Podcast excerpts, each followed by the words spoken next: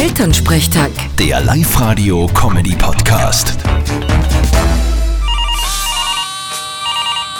Hallo Mama. Grüß dich, Martin, geht's dir eh gut? Fralle, was gibt's? Du, sag einmal, wie lang bist du jetzt schon bei der Radio? Ein bisschen mehr als ein Jahr ist jetzt. Wieso? Ja, gefällt's dir eh? Magst du es weitermachen? Ich denk schon, dabei passt alles. Oder hättest vielleicht einen anderen Job für mich? Nein, ich frage ja nur.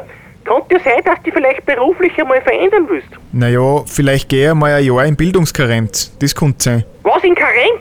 Ist echt doch nicht schwanger von dir? Mama, Bildungskarenz. Das ist was anderes. Da wirst freigestellt von der Firma und wirst dann vom AMS zahlt. Du musst dich aber in der Zeit weiterbilden. Das ist Voraussetzung. Aha, und was magst du machen?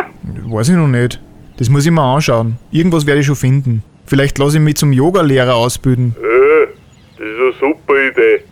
Ich glaube, ich gehe auch in Bildungsgrenz. Ich lasse mich zum Jedi-Ritter ausbilden.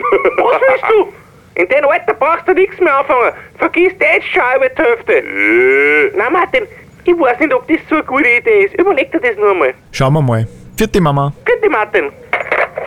Ich als Yogalehrer, die glaubt das wirklich.